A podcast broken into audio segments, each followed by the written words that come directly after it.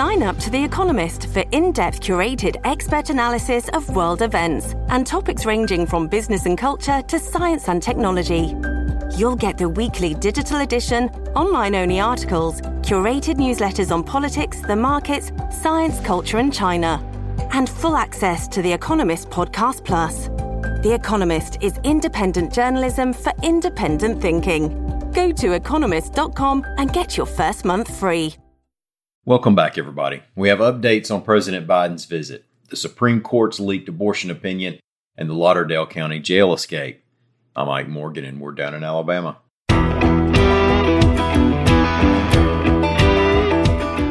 President Joe Biden visited the Lockheed Martin facility north of Troy, Alabama on Tuesday, reports AL.com's John Sharp. And the president mostly kept to the subject of Lockheed's Javelin missile and its role in the defense of Ukraine against invading Russia. The president gave about a 16 minute speech to around 250 employees at the facility. Quote, You're allowing the Ukrainians to defend themselves. Quite frankly, they are making fools out of the Russians in many instances the United States and allies have had their back. Biden also pushed for support of a bill that is intended to invest in semiconductor production in the U.S. Governor Kay did not meet with the president on Tuesday, saying she had prior commitments. The governor has used the president as a target in campaign ads this year. The shoulder fired Javelin missiles are reportedly proving to be quite effective as anti tank weapons against the Russians.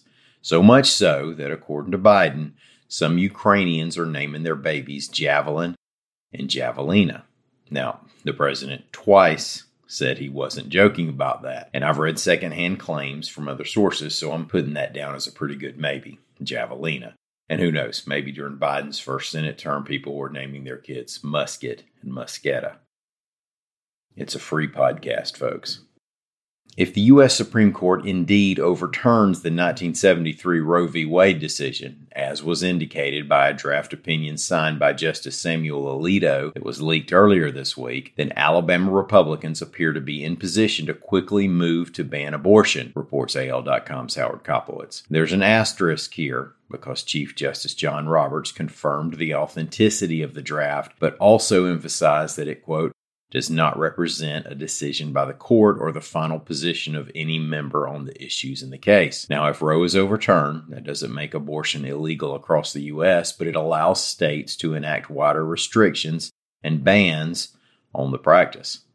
Alabama State House Majority Leader Nathaniel Ledbetter, a Rainsville Republican, said the state would act quickly.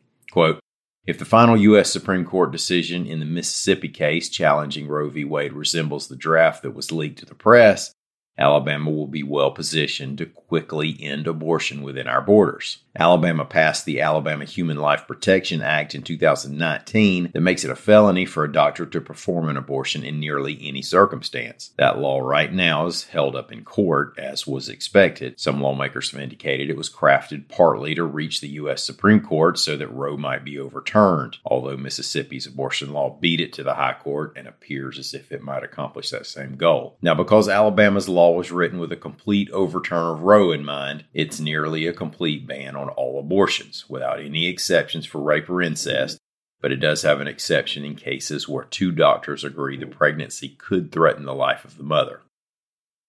The search continues, at least as of this recording, for escaped Lauderdale County, Alabama inmate and capital murder suspect Casey White and Assistant Director of Corrections Vicky White.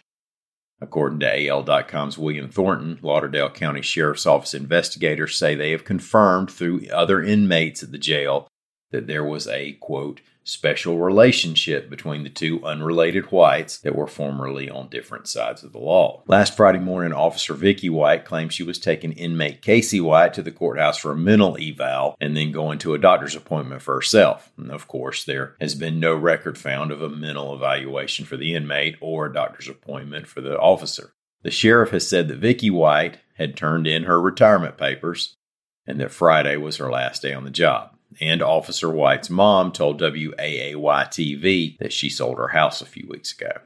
Casey White is 38 years old, 6 foot 6, 330 pounds, with brown hair and hazel eyes. Vicky White is 56 years old, 5 foot 5 and 145 pounds, with blonde hair and brown eyes, and, according to authorities, a waddling gait.